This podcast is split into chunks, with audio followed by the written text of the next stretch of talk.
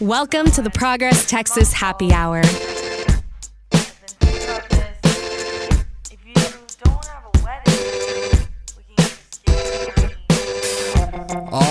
Y'all. Welcome back to the Progress Texas Happy Hour. I'm your host, Chris Mosier, and joining me today, a bunch of the usual folks, including Managing Director Brett Isaacs, Digital Manager Sam Gonzalez, President Ed Espinoza, and a little unusual for the very first time, everybody say hi to Emily Clark. She's our new communications associate. Hi, Emily. Hey. Hi, Emily. Good to be here. So glad to have a you know new blood here, uh, and definitely uh, representing. I would. Is it fair to say the youngest person on the podcast? Is that fair to say? I don't want to judge or, or assume. Anything, I've been so- usurped. uh, yes.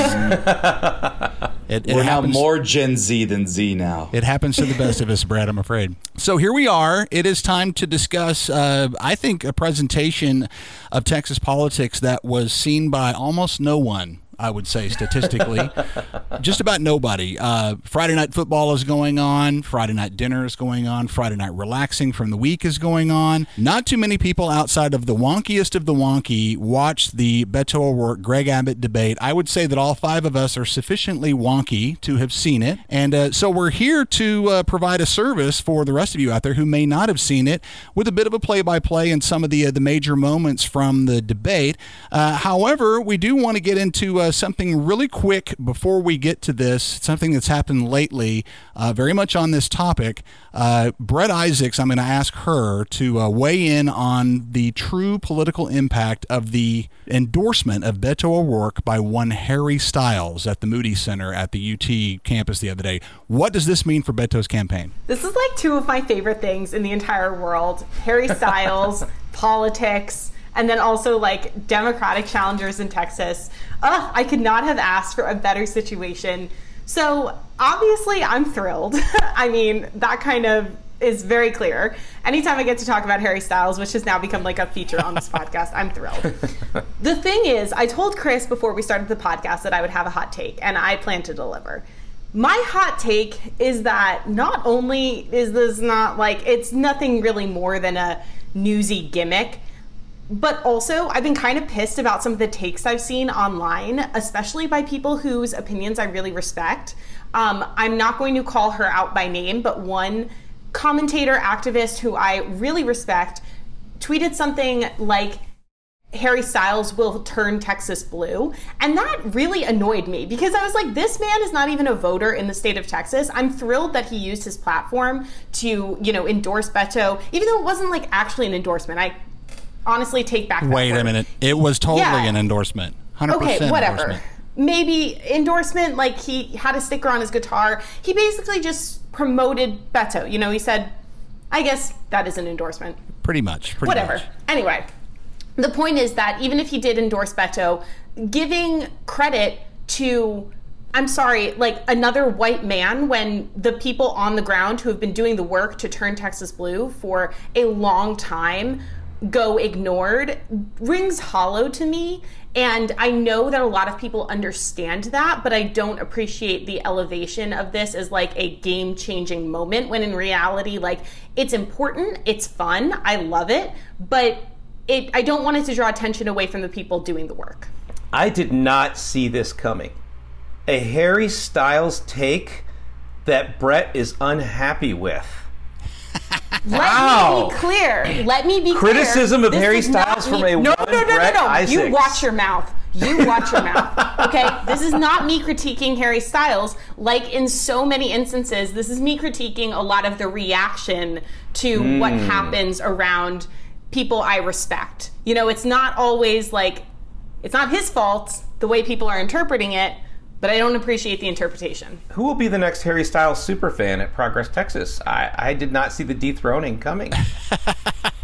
What you watch yourself, sir. You, know are what? skating on thin ice right now. this does represent, however, a major, major pop culture um, coverage for Beto that was not present there before. And I think we all understand, just like we were talking about at the beginning of the podcast, we're all very politically engaged and wonky and we're paying attention to what's happening. There are so many people, I would venture to guess, a ton of Harry Styles fans out there who are not near as politically engaged as we are up until the other night, up until there suddenly is this guy with the sticker on the guitar. I promise you, there are many, many young Harry Styles fans who are of voting age now who maybe weren't that interested before, who are now at least aware of who Beto is and are, are surely curious about why he would be endorsed by Harry Styles. Yeah, I see your point. You know, I do think that there are other instances of celebrities getting involved in politics that maybe are a little bit it, maybe matter more in context. I'm thinking in particular of Beyonce, you know, uh, sent out an Instagram post or a tweet with her wearing a Beto shirt in 2018, and she's actually from Houston.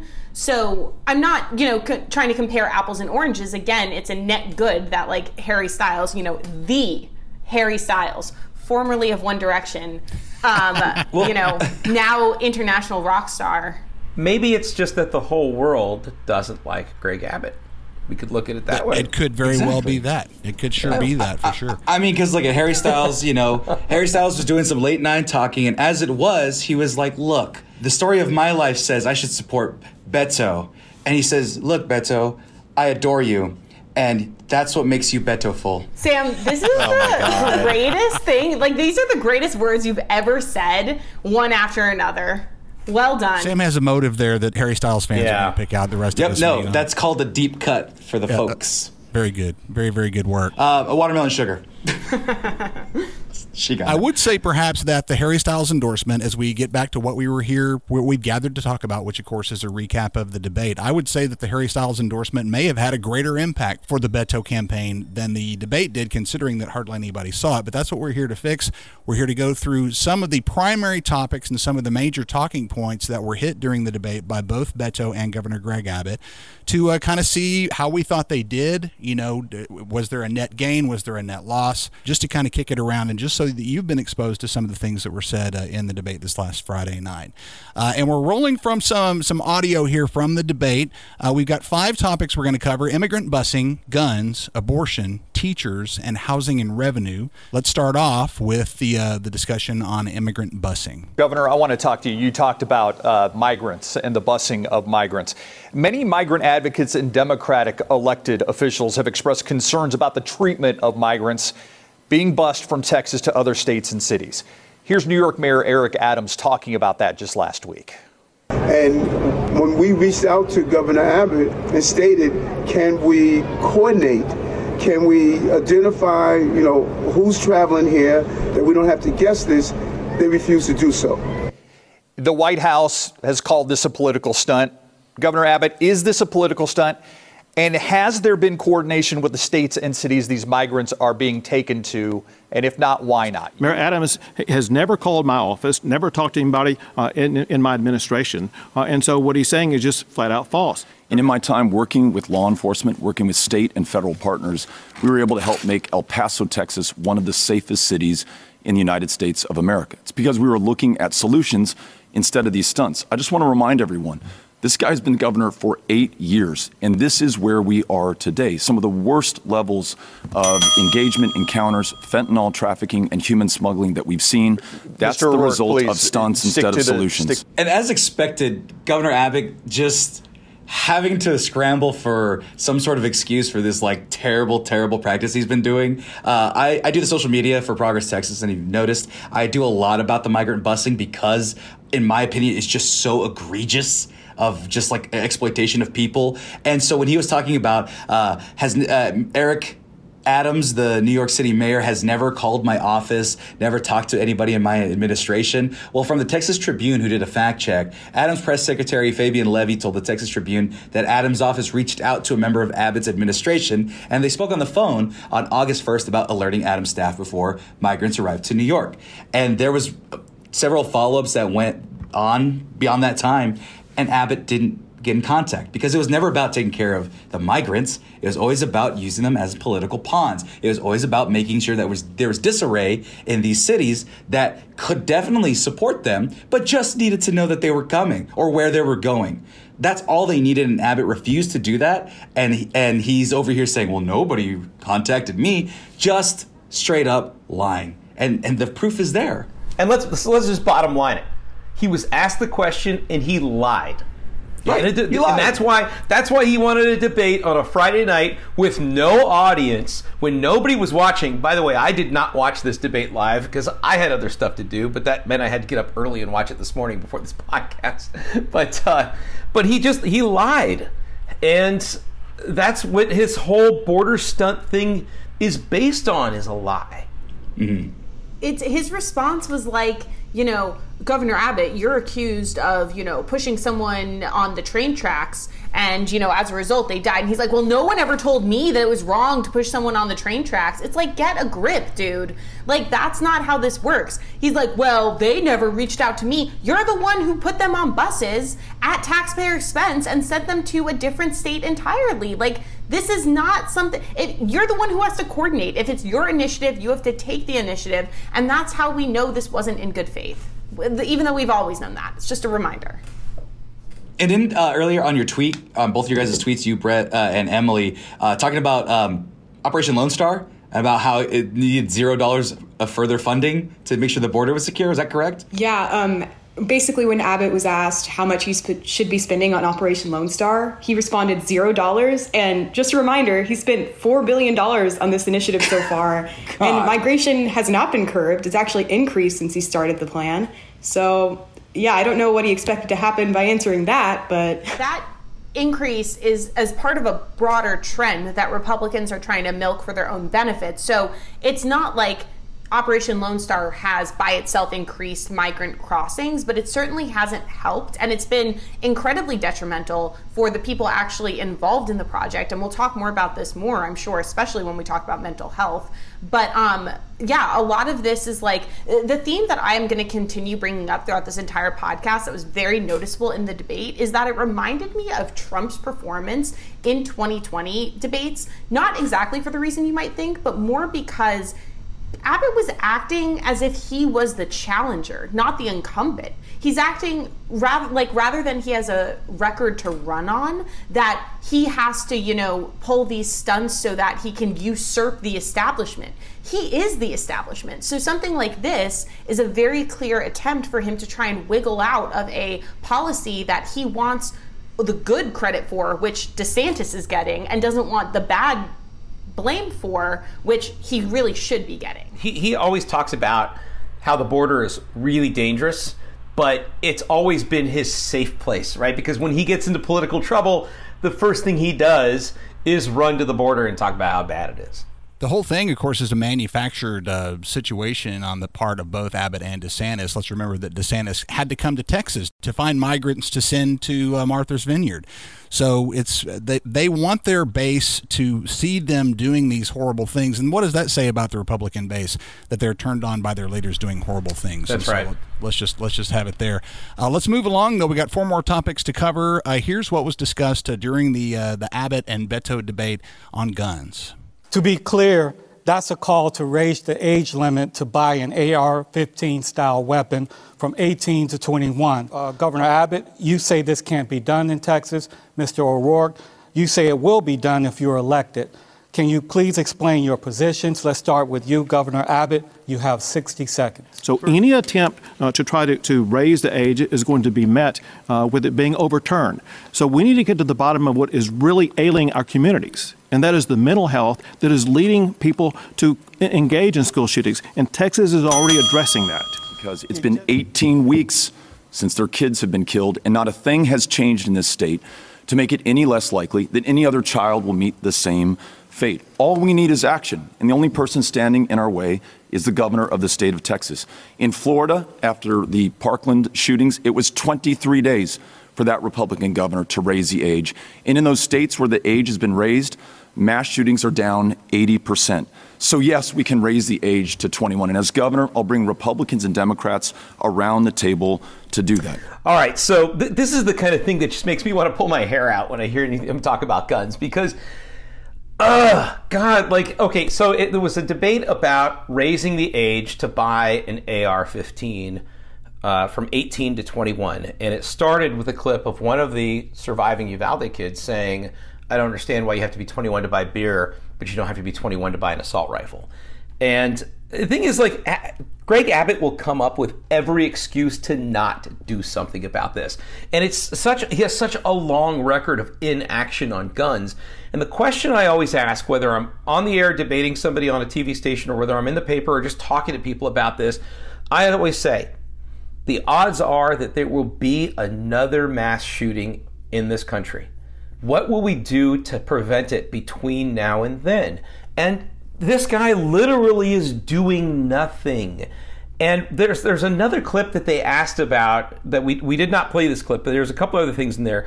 One was they said you've called spe- to the governor. They said you've called special sessions for everything. Why haven't you called special sessions for this? And his answer was, we don't need a special session on this. Well, yeah, if you don't feel like doing anything, I guess you don't need a special session on it. And then the other thing, this is the last thing I'll say. They always default to mental health but it's such a small percentage of what's happening here. And then when it comes to funding mental health, they don't do anything about that either. It's so incredibly frustrating, and it's a perfect, it perfectly encapsulates Republican thinking on policy and reality, which is that their policy is not based in reality. Yeah, I was about to say Republicans have no thinking on policy and reality. Right. Like, right. But um, the only thing, not the only thing, one thing I want to just tack on to what you said, Ed, is you said that um, Greg Abbott has done nothing to make the situation better in terms of, you know, create, like, rectifying the situation. But he's made things worse because Oh, yeah. under his administration last year, when they passed the bill that um, made it so that folks don't need to get a license in order to carry a gun. Like Right. the Uvalde shooter got his military grade weapons legally. And Abbott is just completely absolving himself from responsibility and continuing to just parrot these hollow words about how much he cares about the families and how sad he is when we know he doesn't care. Well, you know, Brett, actually, that reminds me. There was one other thing he said, which is like, oh, I've done lots of things. He's like, I made it a felony to lie on a background check. Well, we don't require background checks in Texas, so when will anyone ever have to lie on one? Wow, I hadn't thought of that. That's totally true. Wow, that's nuts. And, and the way he phrased the response, which was, well, I can't do anything constitutionally, so my hands are tied. Sorry. I'm just going to gloss over that entire form of government that we could actually do something where Beto's like, yeah, other governors have done it. I'm going to do it. The fact that he's just like, oh, I can't do it. Sorry, it's going to get overturned. Because you overturn it and your people overturn it, you fool. Yeah. It Like- didn't stop him from attacking abortion, which was protected constitutionally up until a few months ago. Right. It's it's like, oh no, my these, these bad guys here. Oh my god. Go ahead. Oh, I was going to say it didn't stop him from passing anti-voter laws either, even though Right. those will always end up in court. Right. Right. Uh, don't worry about it, guys. Don't worry about it. it it's gonna get wrapped up. No one's even gonna try. We shouldn't even try. It's like This is this is really close to the whole "it could have been worse" thing for him to say Yeah. we don't we don't need a special session. Well, if you guys can remind me, we've been actively involved with a whole bunch of special sessions over the last couple of years. Can you guys recall some of the things that were important enough to call the lawmakers back to Austin to discuss? Yeah. Abortion, Bathroom voter bills. suppression, yeah, anti-trans legislation. Oh tons God, of things. tons of things that were clearly way more important than you know 21 dead people at uvalde and that's just you know the just that the, that most recent incident. Let's keep on uh, let's keep on going here painful as it is so far here. Uh, third topic of five from the uh, beto o'rourke and greg abbott debate is on abortion. I still want to know is Plan B the alternative when it comes to somebody who is pregnant from rape or incest? Well, it depends on what you mean by alternative. An alternative, obviously, uh, is uh, to uh, do what we can to assist and aid uh, the victim, uh, and that is to help get them medical assistance that they need uh, and the care that they need, but also uh, to know what their options are. They're going to to know that the, the state, through al- our Alternatives to Abortion program, provides living assistance, baby supplies, all kinds of things that can help them. Also, we've increased funding for prena- prenatal Okay. and postpartum care. Thank you, Governor. This election is about reproductive freedom. If you care about this, you need to turn out and vote. I will fight to make sure that every woman in Texas can make her own decisions about her own body, her own future, and her own health care. And I will work with the legislature and my fellow Texans to return us to the standard that Texas women won in the first place Roe versus Wade. That's the standard that answers your question. Um, well, first off, okay, everything that Greg Abbott said is like the most insensitive thing I've ever heard towards survivors of abuse.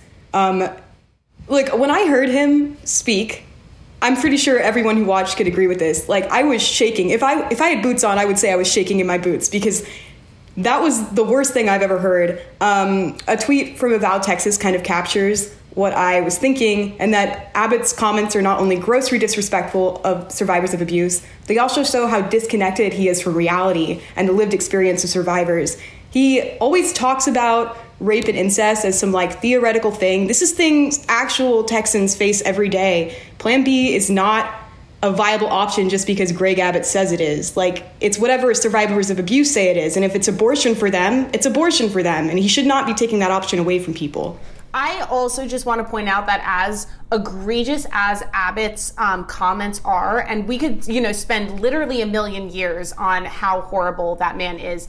I really don't like how the moderator asked that question. It doesn't feel like a good faith question where she says, "Is Plan B an, an alternative to abortion?"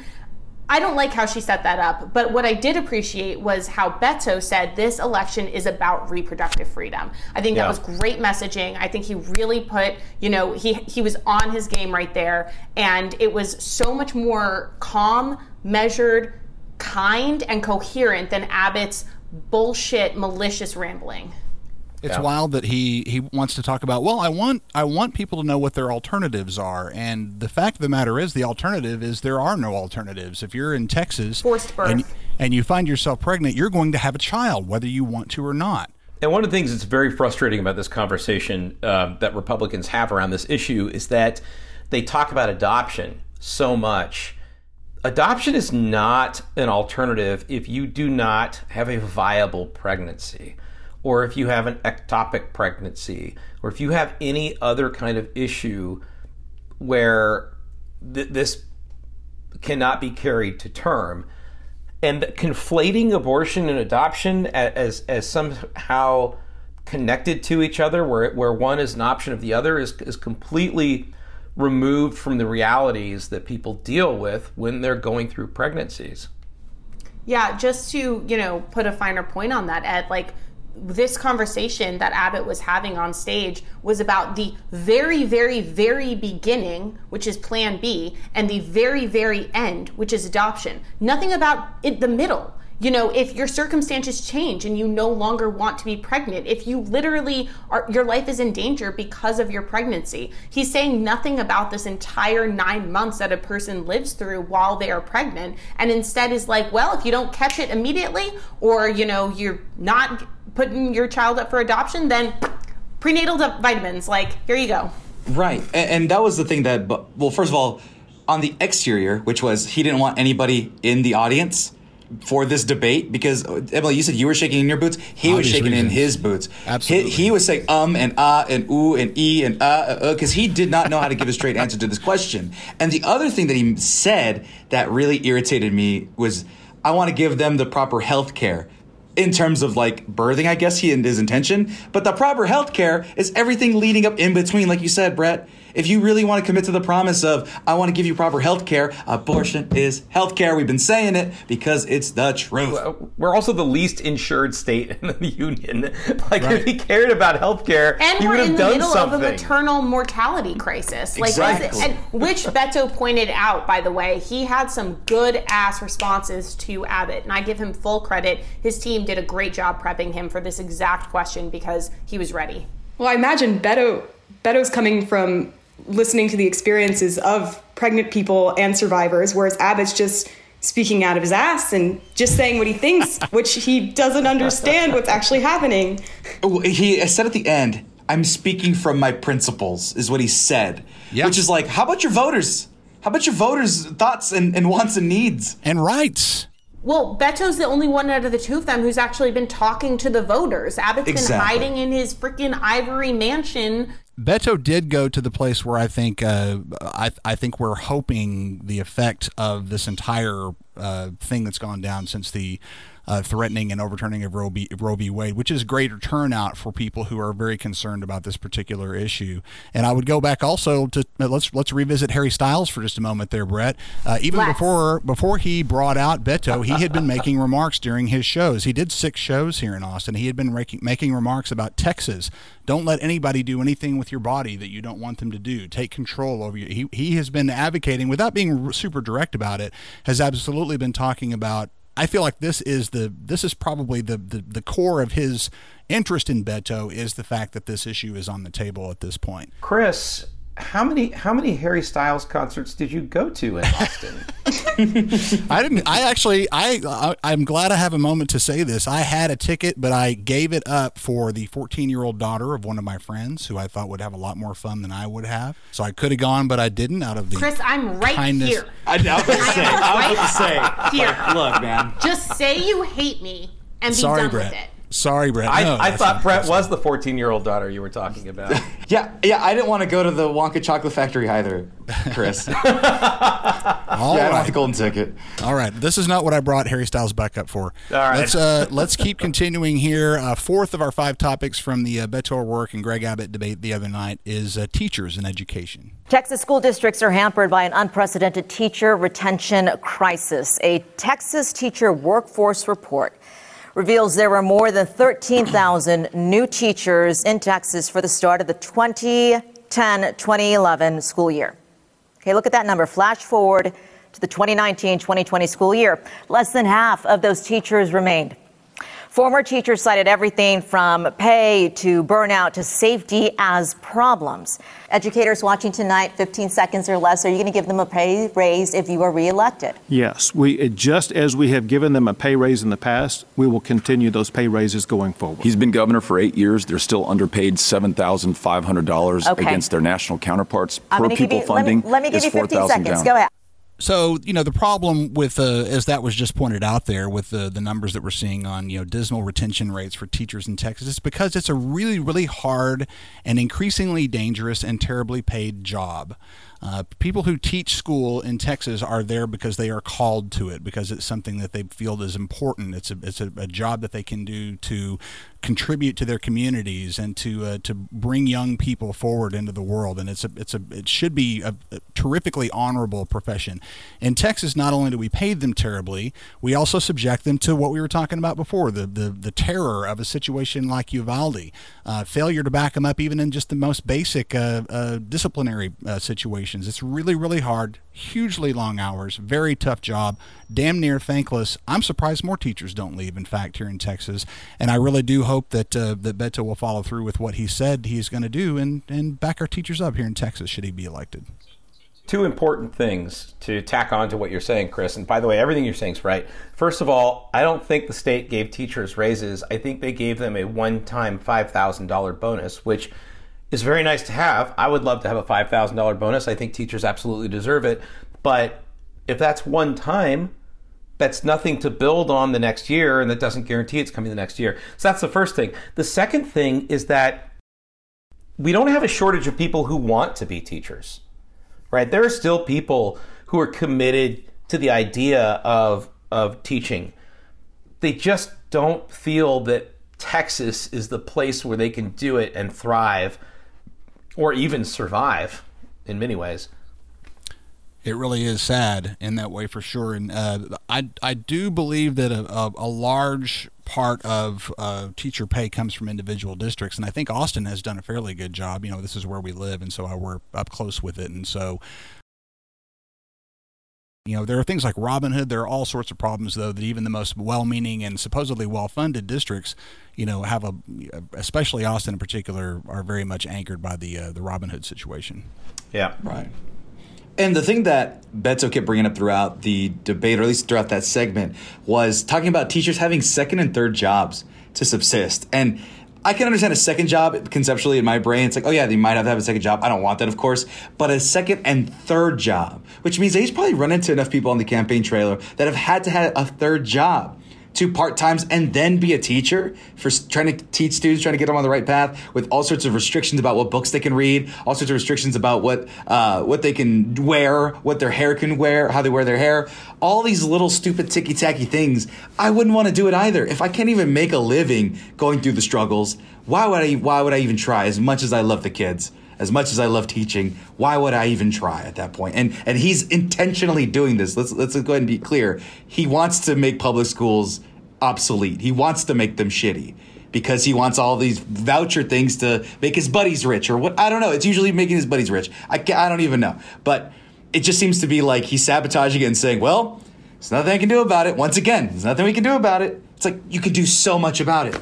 The thing is, though, that, you know, we can use this language all we want. We can say Abbott's sabotaging the teachers, but in truth, he's not sabotaging them. He's directly attacking them. Because what we haven't even talked about is COVID and the fact that teachers just had to go through an entire pandemic with very little uh, support from the government. Texas was, the Texas government was completely MIA during the pandemic. I often would kind of joke with very dark humor with my friends in other states. They'd be like, How are you doing with COVID down in Texas? I was like, What's that? We've never heard of it down here. right. But so teachers just went through a whole pandemic. I'm sure there were many who I'm so sorry to say like lost their lives or no longer you know can go into school because they may be immunocompromised and then many many people. Exactly. We leave 2020 we go into 2021 and the republican party is actively attacking teachers and schools under this phony crt banner that you know when we actually break down makes no sense. So this is not just a sabotage or you know lack of action on his part. This is intentionally attacking teachers ensuring that they don't have a living wage Yeah. and making sure that their jobs are miserable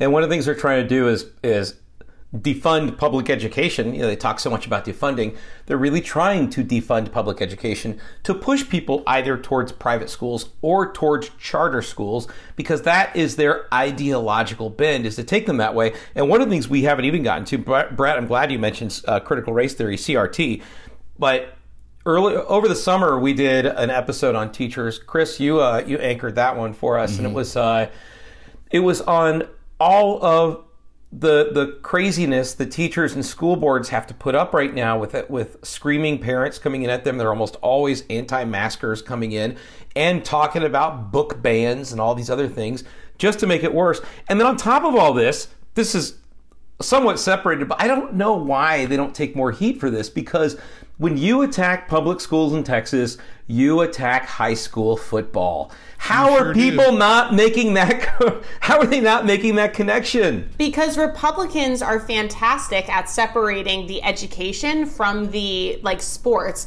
both mentally and financially. They do it all the time at the university level at the high school level in all these ways. So yes they're starving public schools but i'm sure they're taking pains to ensure that football is not going anywhere We should uh, we should mention that uh, this is where the fight is, folks. If you're listening to this podcast and you're a motivated progressive person, this this level, the school the school board level, in terms of not only people who are attending these meetings, but also people who are running for these positions on these school boards. This is where in Texas a lot of the uh, the, the true battle is being engaged politically uh, Yeah. here in the Lone Star State. So definitely be you know moving forward even beyond this election, definitely a place that you want to be watching out for. Yes, Brett. I also just want to, you know, bookend that comment by saying that if you're a young person and you don't have children, you need to still vote in school board elections. It's incredibly important. I know there can be a lot of political burnout, and people say, well, I don't know if I have a right to weigh in on this conversation. It doesn't affect me directly. That's not how this works. It does affect you, it affects your community, it affects what the future generations are being taught. This is definitely an election you should always pay attention to. Please do not skip it. I have friends who don't have kids and they show up to school board elections and they're like, yeah, I vote in all the school board elections, especially when there's a bond on the ballot. I just go and I vote yes on all the bonds. Good job. Good job. That's why you need to do it. So uh, let's continue. Our, our fifth and final topic from the uh, Beto O'Rourke and Greg Abbott debate the other night is housing and revenue. How will you get those proposals through a Republican controlled legislature? 30 seconds. Republicans and Democrats alike across this state want to make sure that we reduce property taxes. I think we all have a vested interest in that outcome. They also agree on common sense bipartisan solutions. Expanding Medicaid, all that means is getting $10 billion back of our federal income taxes to this state to reduce our property taxes. Why Greg Abbott has not done it when every border state has is beyond me. Making sure that we legalize marijuana so we never, no longer spend half a billion dollars locking people up and forego another half billion dollars in revenue, again, makes no sense. Thank you, Let's sir. legalize marijuana and we, I- we need to move on because I want to make sure that we give the governor a chance to answer my next question. Your campaign team has seen, said since taking office, property taxes have been reduced by $18 billion. Yet those reductions have not kept pace with rising property values that increase the taxes homeowners pay. How do you solve this problem without introducing additional revenue streams? You have 30 seconds. Sure. So, one way that we have reduced property taxes is through those homestead exemptions. Uh, another way that we've done it is by buying down uh, the property tax rate at the school district level. And what I propose to do with this 13.5 billion dollars, if not more, is to drive down those property tax rates even further. My goal is to eliminate the school property tax that's imposed in the state of Texas so that people can genuinely own their own home without being taxed out of it. So, as y'all just heard, we're talking about property taxes, which can be a very taxing in general can be a complicated issue and I, i'm sure we're going to get into ins and outs but we'll try and keep the conversation you know at a level where we can all participate. But i think the main thing i just want to mention is that politifact did a check on this question and one of the biggest takeaways is that the governor's role in reducing property taxes is actually very indirect so I'm not entirely sure why the moderators chose to include this topic because, for one, I mean, personally and selfishly, this was kind of where Abbott felt found his stride. He was stumbling throughout the entire debate, especially even around immigration, which was surprising to me. But this in this area, he actually was, you know, coming up with answers better than I would have liked him to. But the governor's role in property tax reduction is indirect. So it's a little convoluted, but basically, my takeaway from this is that Beto is correct that inflation has been rising under Abbott, and I don't know why Abbott's claiming credit for reducing property taxes when that homeowners ha- really haven't seen that much of a relief, and that isn't really his forte. I think the reason the moderators brought this up is because housing is an enormous issue in Texas. We do not have enough supply it has gotten very expensive. We are what you would call a property tax state, meaning there's no caps on the property tax.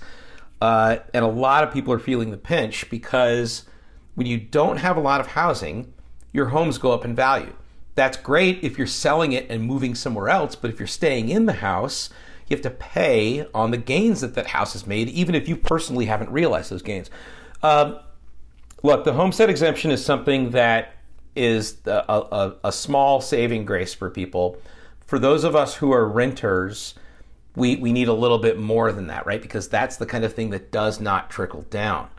Um, I think what Beto was getting at in his in his part was that if we take if we expand Medicaid and take 10 billion dollars of our tax dollars back to the state from the federal government back to the state, that can put more money in the state budget to offset property taxes. If we legalize marijuana, that is a revenue generating uh, thing that can also offset property taxes. And when you offset property taxes, you make it a little bit more affordable for everybody, including the homeowners and the renters. But for some reason, Abbott is opposed to both of those things. I, I, I don't know. I think that his talking points sound good at first. The problem is they just they're they're empty. They don't really there's no there's no there there. Sounding good though is key. I mean, especially when he was stumbling for the first half, the first majority of the debate. I think that this was unfortunately a moment where he found his stride, and even if even if I agree that they are ringing hollow, and again he's trying to you know, kind of push this narrative that he's not the incumbent, that he hasn't been in eight powers for eight powers, that he hasn't been in power for eight years. Um, I do think that unfortunately, you know, it seemed like he had authority on this issue, even though Beto responded well. I'm just sort of talking about the optics of the situation. Well, to be fair, it was the, one of the last questions of the debate, so it took him the whole hour to actually seem like a competent person. Yeah. Uh, which is which is a shock to all of us, of course, uh, knowing his policies. I wouldn't even say seeming like a competent competent person is a stretch. well, seeming like a seeming like a person is enough, right? You know. Mm, I don't know about that either. Seeming like a like people, you know, because he's he doesn't seem like people to me, like people I know anyway. Uh, to me, the big takeaways on that was one, housing is a big issue, and two, why don't we expand Medicaid and why don't we legalize marijuana? Like uh, just no, as basic yeah. questions. Those are all really big things here. Oh, just think of all the opportunity. Just that's really the the kind of the summation I think of a lot of the back and forth between the two. One is possibility. The other is we're doing what we can. You know, it's like everything. Like if you shrugged a shoulder and as no. with every response he gave, or not violently attacking it. To your credit, um, no Sam, it's ahead, like you know, one is look look at all the things we could do, and Abbott responds by like, "Well, it's not my fault." It's like, well, whose goddamn fault is it then? right, right. Uh, well, one is Uh, forward, Mar- one is backward. It seems to me. You know, we're we're we're, Right. we're gaining we're gaining ground and gaining you know innovation on one side, and we're losing ground and losing rights on the other side. Let me go back to one other thing on on uh, Medicaid expansion and marijuana. I'm like a broken record on these two issues. Medicaid expansion is supported by a majority of, of voters in Texas. Medical marijuana, medicinal marijuana, is also supported by an overwhelming majority of Texas. It's like 78, 79 percent. Legalized marijuana is supported by a majority of voters in Texas. Like the support is there. What's the problem? I feel like Jerry Seinfeld. What is the deal? The deal is he's pandering. You know, he's ha- as he has to. They've uh, they've leaned on the the momentum they can draw from their far right fringe, and the far right fringe are are too busy with Bible study to even think about the benefits of of, of legalizing marijuana or doing any of these other things. And so, you know, the the bootstrap crowd is not into the help uh, apparently. They might be surprised how many people in Bible study are. Uh, I think so. I think maybe so. doing some weed. and and really and really like it the whole tone of the republican leader governor is that like he's scared. You could tell. You could tell that he's kind of like the polls are in his favor as it were but i mean it's still a one point game a single digit game. He does not look like he wants to do this race. Like he's really like i don't think he's confident 100% as much as you should be as an incumbent republican in texas i really think that beto is really starting to get to him because of just all the things he's trying to do all the people he's trying to reach and abbott really isn't trying to reach new people it's a real challenge What was it that gave it away, Sam? Was it the empty auditorium? Was it the Friday night debate? What what piece was it where it clicked? Um, no, I mean I completely agree, and I also just want to you know reiterate that if you fo- if you follow Progress Texas's Twitter account, which you absolutely should, it's at Progress Texas. Um, Emily and I were doing rapid response, and after the debate ended, we tweeted about this, but we were sitting there kind of evaluating, um, you know, a drink or two in, um, we were sitting there evaluating the debate, and we were saying to each other, you know, Abbott's performance actually could have been bolstered if he hadn't taken this weird non-incumbent approach. Like, what if he had Yeah. actually admitted that things weren't perfect and he had said, "We have work to do here, but I look forward to doing this differently." We we're like, "What is the deal?" And then we remembered that he wants to run for president, so he's Yeah. never stopped running to the right, and he will never stop running to the right. This is just the beginning. It's never going to get better from here with him because he wants to be president, and he is taking a leaf out of the Trump, out of the DeSantis, out of the Tea Party playbook, and he will never stop becoming more extreme in order to achieve that goal. Uh, one of the things we did not have in our uh, in the recorded clips that we've included in this podcast was the reporter from the Dallas Morning News, Gromer Jeffers, asked uh, the governor twice, "You've been governor for seven, going on eight years, yet you're complaining about all of these problems. Why should someone vote for you?" And then he just the governor went on some sort of rant. So Gromer came back and he goes, "Okay, but I'm going to ask you one more time. You've been governor for seven, nearly eight years. Like, isn't this your problem?" And you know, Beto uh, just piled on. He was like, "Look, the buck has to stop somewhere because." Throughout the debate, Abbott just kept blaming other people, and they even asked him one time. They brought, they played the clip of "you." It could have been worse. They asked him about that, and they said, "Well, what what what happened when you said it could have been worse?" And he was like, "Oh, people were lying to me." They said, "Well, who was lying to you?" And he goes, "Oh, everybody, like people who were standing around me on that stage, and the cops." And I'm like, "Oh my god." With all the, cops, lying? Yes. Wow. He- well, also, and I wrote this in cursive in my notes. He throws the cops under the bus. it just seemed like such a poetic thing. Like, are you kidding me? Like, are the cops watching this? They've all endorsed him, and then he just said, "Oh, well, they lied to me," and that's why I said that. I don't. I also don't understand how that excuses you saying it could have been worse. Like it doesn't matter what they said. Exactly. You still said that. Well, just desperate to spin it in the most positive way possible. You know, it's, it's, you know, I mean, that was half of his questions. If you go back, I know we can talk about. Well, if go back and watch the debate, it's on YouTube, it's elsewhere. But every response Beto had was like, uh, every uh, response Abbott had to Beto was like, well, first off, hold on, he's a liar. Like he always tried to reframe what the facts were. Beto was saying factual things. He's like, hold on, Beto's lying again. It was really sassy, to be honest. And then the fact check shows that he wasn't lying. right. And then he'd have 10 seconds to answer the question, and then he'd get cut off. And now he's like incredulous because he's like, oh, they're cutting me off. They won't let me answer. It's like, no, you're not answering the question when it's asked to you, guy. Yeah, can You're, I you're trying to reframe. Make a point there. I th- I was glad Ed brought up Gromer Jeffers because I think the moderators did a great job for the most part on this debate. And one thing I will say is with both candidates, they looped back when the candidate did not answer the question. They Yeah. even did that with Beto. They asked him a question about his comment about taking away AR-15s. He did not answer, and they said yes or no. Are you going to do it? It was a great like way to keep them accountable and even though you know sometimes both of them were sort of slippery um, i thought that was fantastic and i just wanted to shout that out Well, again, the uh, full debate is available out there on YouTube, and uh, perhaps we'll provide some links if you'd like to watch. I think we covered most of the meat of it, though. And, uh, you know, do we think, just I'll throw this to the room before we wrap up here, do we think there was a net gain here for Beto, or was it something that is just kind of buried, or what do we think? Start with you, Emily. Do you think this was helpful to, to Beto? I mean, I think it was. He did really well, but the problem comes in when you say, or like you see that not a lot of people watch debates. There wasn't an audience in the room.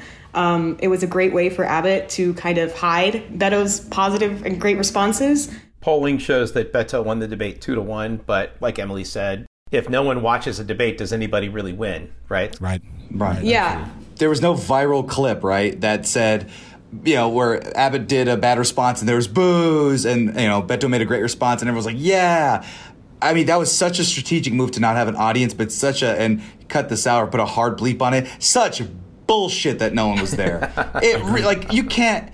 How are you saying you're for the people of Texas and the people of Texas can't be in a like it was like a thousand person auditorium? Yeah. For goodness sake, man! Like you chick, it's chicken shit, and I and it, that's the biggest thing that bothered me because he would have been booed on every one of his answers, and he did it intentionally, and it's completely. I won't say the word again. that's because I the don't- entire republican electoral strategy they think property votes for some fucking reason um, but I also just want to say that, you know, I don't think that Beto necessarily gained from the debate because of what Sam said, because Abbott didn't lose. I mean, yes, we can talk all we want about how what voters felt about the people who watched it, but because there was no viral clip, no massive Abbott slip up, because Abbott didn't lose from the debate, I don't know if it was a Beto gain. I would imagine that it was kind of neutral, but that's probably not the worst outcome for both candidates. I think Beto had the most to gain, Abbott had the most to lose, and neither of those happened, in my Let me opinion. add let me add two things before we wrap. I went through and counted the number of times that Greg Abbott had brought up the name Joe Biden. Um, seven times in the first half hour. It almost seemed like he was running against Joe Biden because he is. Um, and what's really interesting is he talks about the need for Operation Lone Star uh, to respond to Joe Biden. I looked up when Operation Lone Star launched. Uh, they, they started working on it in February. They launched it March 6th of 2021. Biden had been in office for like five weeks at that point. Give me a break, right? So mentioned Biden seven times. Uh, Beto, similarly on message, mentioned the word failed or failure 14 times. So uh, that was kind of the theme for both of them early on the debate was uh, Abbott bringing up Biden's name and uh, Beto bringing up the word failure, which I think is pretty apt. By the way, if you all, if all of you are looking, all of you listening, want to see the debate, you can listen to the full clip, or you can go back to the seven-minute highlight reel or low light reel, depending on how you choose to look at it, that Sam put together that we've all interspersed throughout this podcast here. Uh, that'll be on our socials somewhere eventually soon, probably by the time this is live. We shall indeed stick it up. And uh, again, thanks everybody for first for watching the debate. Uh, those of you listening, if you didn't watch the debate, we hope you feel like you did watch the debate. Uh, the debate at this point. Uh, Ed Espinosa, Sam Gonzalez, Brett Isaacs, and welcome Emily Clark to the lineup. Great job today, Emily. Appreciate you very much. Thank Uh, you. This has been the Progress Texas Happy Hour, y'all. We appreciate your support as always. Please do head to progresstexas.org and follow us on all of our different social platforms. Uh, also, make sure and subscribe to our email list. Lots of great stuff coming at you from that direction. Uh, do make sure and also leave us a review and a nice comment. Uh, you know, five stars, whatever you can do, thumbs up, however that uh, fits into the way that you listen to podcasts. Again, appreciate your support and thank you so much for listening. We will catch you next time on the Progress Texas Happy Hour. The Progress Texas Happy Hour is a production of Progress Texas, a rapid response media organization promoting progressive messages and actions. Find us online at progresstexas.org and on Facebook, Twitter, Instagram, and YouTube. The podcast is produced by me, Chris Mosier, and our featured music is by Walker Lukens. Please be sure and subscribe to the Progress Texas Happy Hour on the podcast platform of your choice. Take a moment to leave us a review if you've enjoyed the show, and be sure and tell your friends about us. Thanks for listening and for all you do to press progress forward here in the Lone Star State. We'll see you again next week.